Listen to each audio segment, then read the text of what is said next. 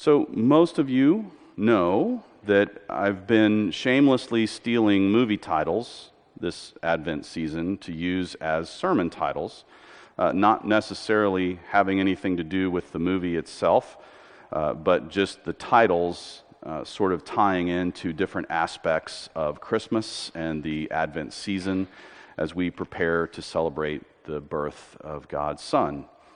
And so, Today we come to a, a, Christmas movie classic, Miracle on 34th Street, which really has little or nothing to do with Christmas, which most Christmas movies don't have anything to do with actual Christmas, right? They just have to do with the season of Christmas and the idea and the feelings of Christmas.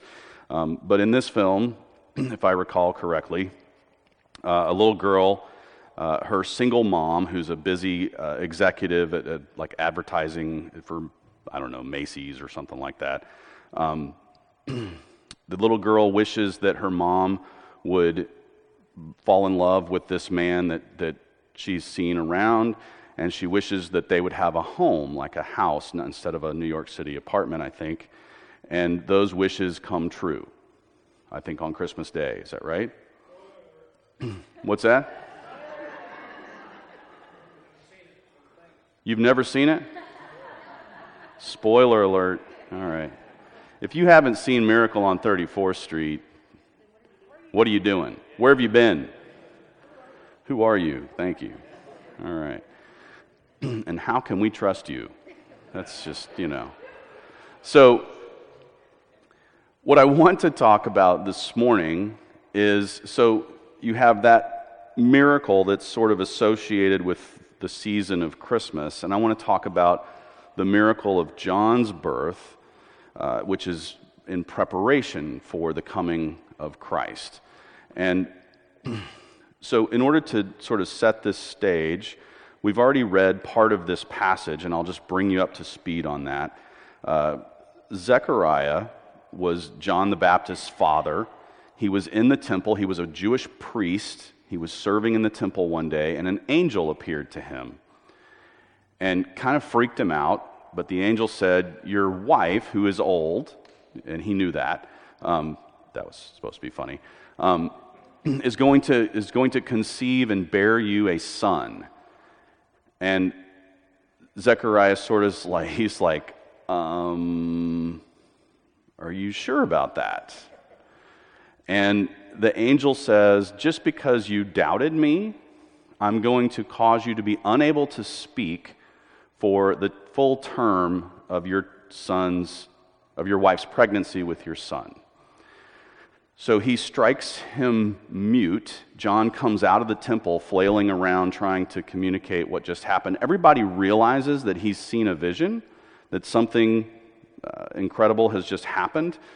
And then he goes home to his wife. She conceives. And nine months later, we come to the scene where we are uh, in this passage. And so, John the Baptist uh, has just been born, and the excitement surrounding this in the little village where John, where Zechariah and Elizabeth live, is sort of coming to a head. Everyone is, is excited. They, they don't really know what it means, but they know that a miracle has happened in their midst. And so there's much anticipation and excitement, and God's going to sort of intervene to begin to explain why he's done this. And so we get to look through that window today in the Gospel of Luke, chapter 1. I'm going to be reading verses 57 through 80. Now, the time came for Elizabeth to give birth and she bore a son. And her neighbors and relatives heard that the Lord had shown great mercy to her, and they rejoiced with her. And on the eighth day they came to circumcise the child. And they would have called him Zechariah after his father, but his mother answered, No, he shall be called John. And they said to her, None of your relatives is called by this name. And they made signs to his father, inquiring what he wanted him to be called.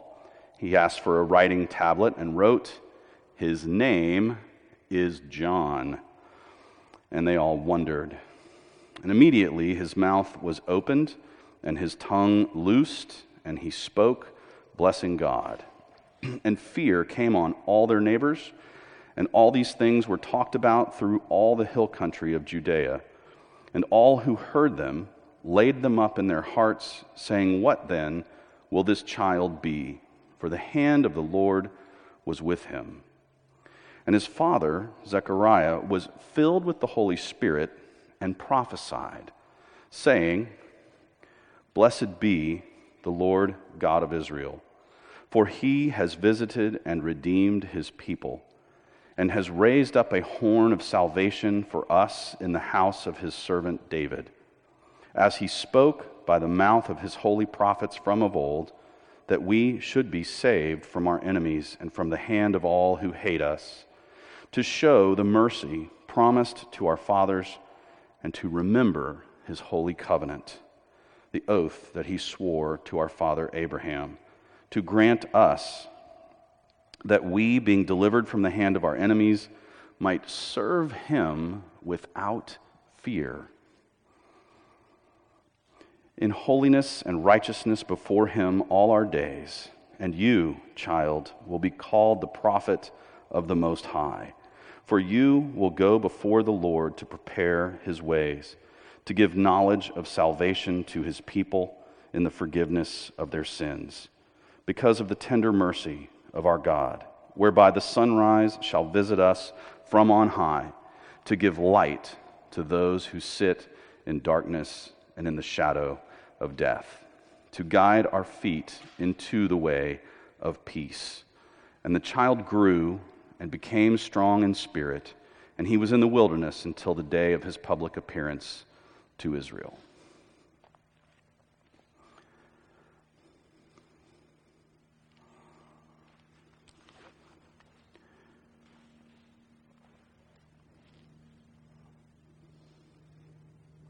Have you ever seen a miracle? I think for most of us, it probably depends on how you define a miracle. I've had the privilege of, of being engaged in people's lives at some of their darkest hours.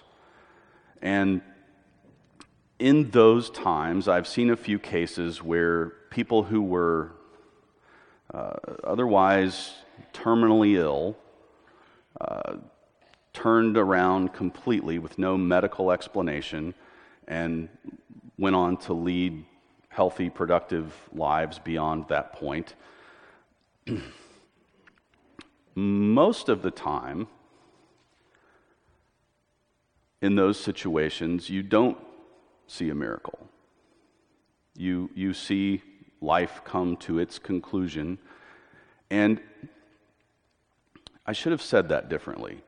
You, you don't see the miracle of, of full healing and restoration to life. But there are other miracles that are part of this stage of life that are much harder to define. The internal peace that comes to many at that stage of life, the clarity, the simplicity of what matters the most those kinds of things emerge with uh, incredible brightness in, in some cases. And I guess it define, de- depends on how you define a miracle. If, if it's some physical, supernatural change, then I would say I've, I've seen probably very few. If on the other hand, we're talking about spiritual awakening, light shining into darkness, the human condition being changed supernaturally, then I'm part of a lot of miracles, and it's awesome. And this morning, we're going to talk about a miracle that God enacted or carried out just prior to the birth of his son. And this birth of John the Baptist probably doesn't seem like that big of a deal, but think back. You know, God puts his fingerprints on history in various places. And when you see something like what happened to Elizabeth, you cannot help but look back to Sarah, Abraham's wife in the Old Testament, who could not conceive. And she took matters into her own hands at first. And it's like, okay, God, if you're not going to give me a child, I'm going to go ahead and figure out a way to get one. And she had her servant uh, conceive with her husband. So she had, you know, this sort of half uh, stepson or whatever you want to call it. Um, and God told Sarah in her old age, You will conceive a son yourself. And she laughed. She did.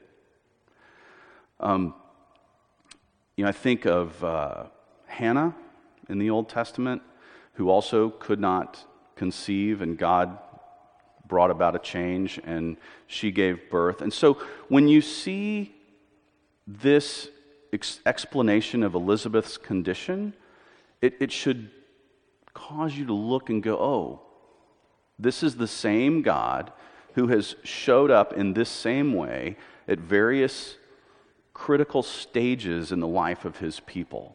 He's up to something again. And so the miracle of John's birth is very much preparatory. Uh, it's sort of piquing the interest of God's people towards his supernatural intervention once again. And so, what are we to do with this miracle that's not actually the Christmas miracle? It's a few streets down, but nonetheless, something that is there to prepare our hearts for what God is up to. And let me just begin with this scene in the village where Zechariah and Elizabeth live as this older woman's son is born. And there's this great, every Jewish heart in that community would have been thinking about previous instances where God's fingerprints were impressed into history. And they would have been wondering, what does this mean? What is going on? And, and so, if we can sort of enter into that excitement and wonder with that community, then our, our search through this text begins with a call to enjoy the miracle of God's favor. This community is reminded here that God has not forgotten them, that His favor is still alive. His, there's hope, there's the presence and movement of God in the heart and life of his people again. And so, to enjoy this miracle of God's power, we need to rest in his mercy. The name John that was given to this baby means it sort of has a, a two possibilities as to its meaning, and they're very closely related. But one is God's mercy, and the other connotation would be God's favor. And so we see, in, just in the name of this miraculous child who is born, the name that God gives to him, you see God saying to his people, God's favor is still alive, his mercy is still real. We are to celebrate his love, much as these villagers were in celebration over the birth of John to elderly Elizabeth. It was a miracle, and they all knew it. And they were happy for her, but they were even more excited that God was moving in their midst. And so they celebrate God's love and they claim his promises. circumcision in the first century Jewish world was, I cannot articulate how important this action was. This was a, would have incorporated the entire village. Everyone would have been involved in some way or another. Uh, Yolanda would have brought cookies, and um, uh, it would have, you know, it was a celebration. It was a cause for joy. It was also a, a time to remember and sort of recalculate God's covenant. That, that we live under the covenant commitment of God to his people. And so it's, it's beautifully appropriate that they come together to celebrate this. And so it's, it's a claiming that action of circumcising a boy at the eighth day is, is sort of you're claiming all of God's promises, not just over that child, but over the community as a whole. And it's a day of excitement and celebration. And so we rest in God's mercy and we hope in his power. The whole village is saying to themselves, if he can do this for her, what else is in store? We must open our minds to God's capability, to what He is capable of doing in this world today. And the other thing that you see in this passage is the opening of the hearts of this whole community to God's potential. Their hearts were stirred and their minds were open to wonder what else is he up to? If he's doing this for us, what else is in store? And so the call from this passage begins with that call to enjoy the simple miracle of God's favor on our lives. And then it moves to a call to enjoy the miracle of God's covenant, his commitment to his people, that he has vowed to fulfill the terms of. And so we see this in this passage in several ways. We've already mentioned circumcision. Um, but this is a call. So let me just sort of try to set all of these positions in place for you. In the Old Testament, when Israel was in its fullest expression, there was there was a king on the throne, there was a high priest in the temple, and there was a prophet at work amongst the people, forth telling God's love, God's truth, and, and a call. Every prophet in, engaged in a call to repentance, for people to turn away from their sin and toward their God, whose covenant love will provide atonement. And these three offices are, were all in play, in place, and in play in, at the peak of ancient Israel's strength, if you will. By the time Zechariah is hanging around, uh, there was a period of time where the priesthood was no longer active. All of Israel was in exile. Their, their king, um, I'm going to have to look, Zedekiah, last king of Judah, and he was taken by a guy named Nebuchadnezzar, and he was blinded. His eyes were gouged out, I think. This, these were bad times, people. And he was carried off to Babylon in exile. So the king was humiliated and he's, he was taken from his throne. The priests, the temple was destroyed. The priests had no place to serve. And the only office that was still extant was that of prophet. And this is the time period of people like Daniel, for example, who, who prophesied in exile about the return, the restoration of hope. Well, at this point that Zechariah's wife becomes pregnant, there's, there's not been a king in Israel in several hundred years. There's not been a prophet actively speaking and calling God's people to repentance in Israel for several hundred years. Um, I think Obadiah was the last one. Am I right there? Something like that. I'm close. I'm really close. If I'm not right, I'm close. But the prophet Obadiah was really the last voice uh, in, in the scriptures of a living prophet in, within, among the people of Israel, calling them to repent and return to their, their God and his covenant promises to them. So think about this.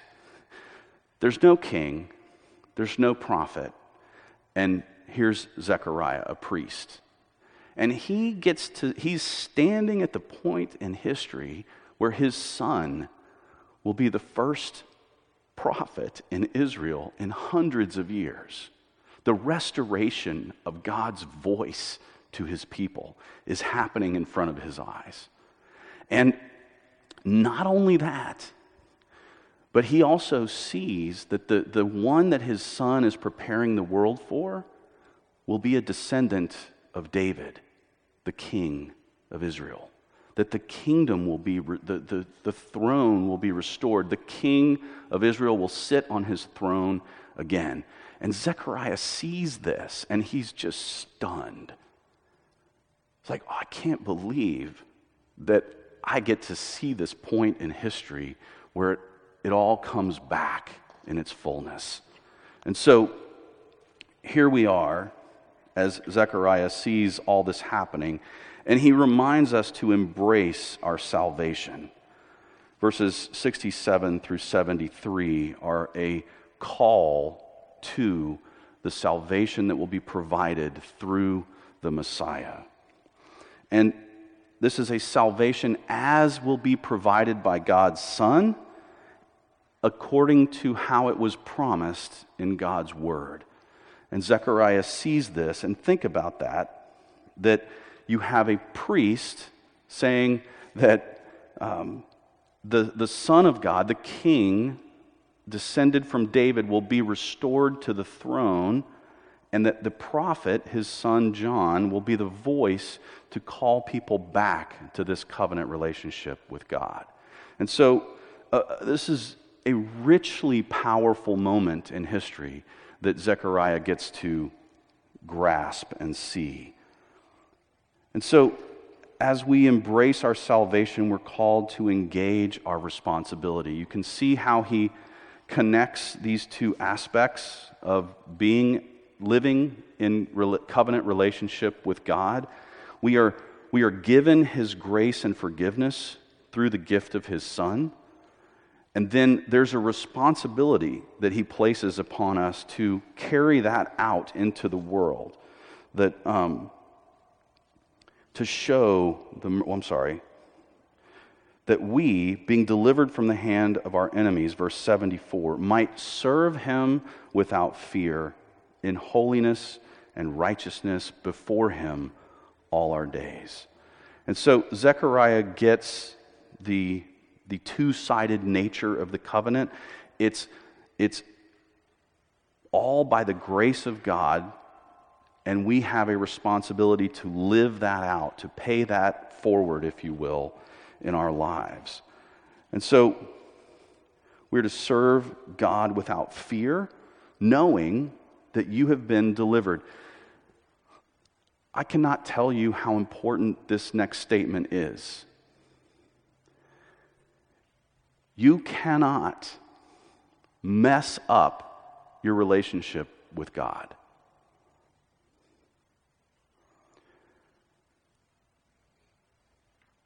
You can mess up and you can do damage to your relationship with God and with others through your sin. We've all been there, we've all done this. But you cannot undo what Christ has done on the cross for you. It's impossible. And so you have the privilege of being able to serve God without fear. There is no condemnation for those who are in Christ Jesus, the Apostle Paul tells us. And so, that means that I cannot manipulate you. I can try. But and if I do, I hope what you say in your heart is, that's funny. I'm forgiven. I'm claimed. He died for me, and I'm secure. There's nothing that anyone can do, including you, to undo what Christ has done for you. You are free to serve God without fear. Zechariah, a priest in Israel who is all about doing the sacrifices correctly, fulfilling the law, he gets this. He's like, wow. Even if I mess up my office of the priesthood, there is a priest who has come in the form of the Messiah who has already atoned for my sin on the cross.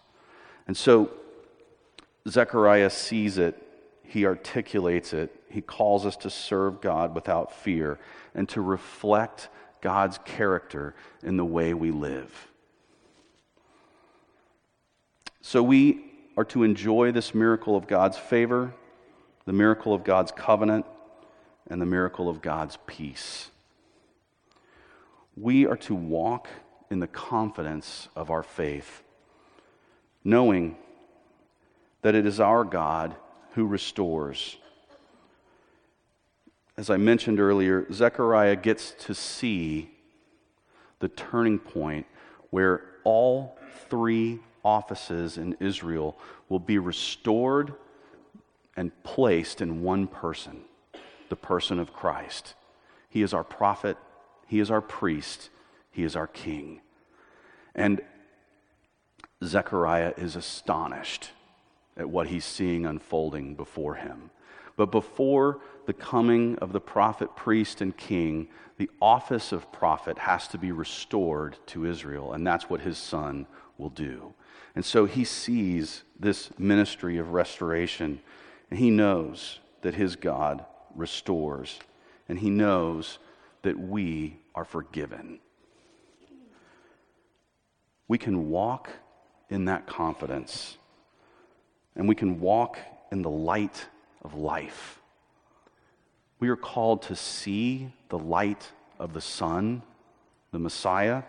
Um, you can spell that one of two ways here, but Zechariah, in the midst of his prophecy, he quotes from Malachi chapter 4, verse 2, which I shall read it to you, says, But for you who fear my name, the Sun of righteousness shall rise with healing in its wings. And every Jewish reader would have understood the messianic overtones of that passage. And Zechariah quotes it as he is uh, led by the Holy Spirit to articulate what God is doing in this moment we are to see the prophecy of Christ in this passage the coming of God's Son, bursting forth of light into darkness. We are to see God's Son, and we are to see God's way to restoration, to forgiveness, to healing. I want you to just look at some of the, the contrasts that are in these words. So, out of sin and death, we are to find the way through Christ into light and life.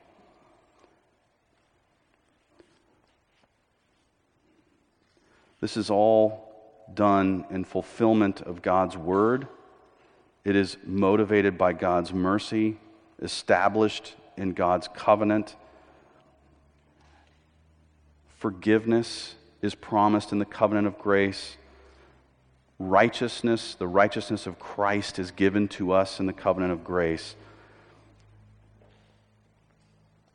Life is promised to us in the covenant of grace, but it comes by the death of Christ. And so you have in these words a powerful articulation of what God is doing, not just in John, but through John to point us to the prophet, priest, and king of our faith. My prayer is that you see him today and every day as we celebrate his birth. Will you pray with me? God, our loving Father, we thank you for your word and that you are the God of fulfillment who extended your covenant promises to your people and then carried them out in Christ.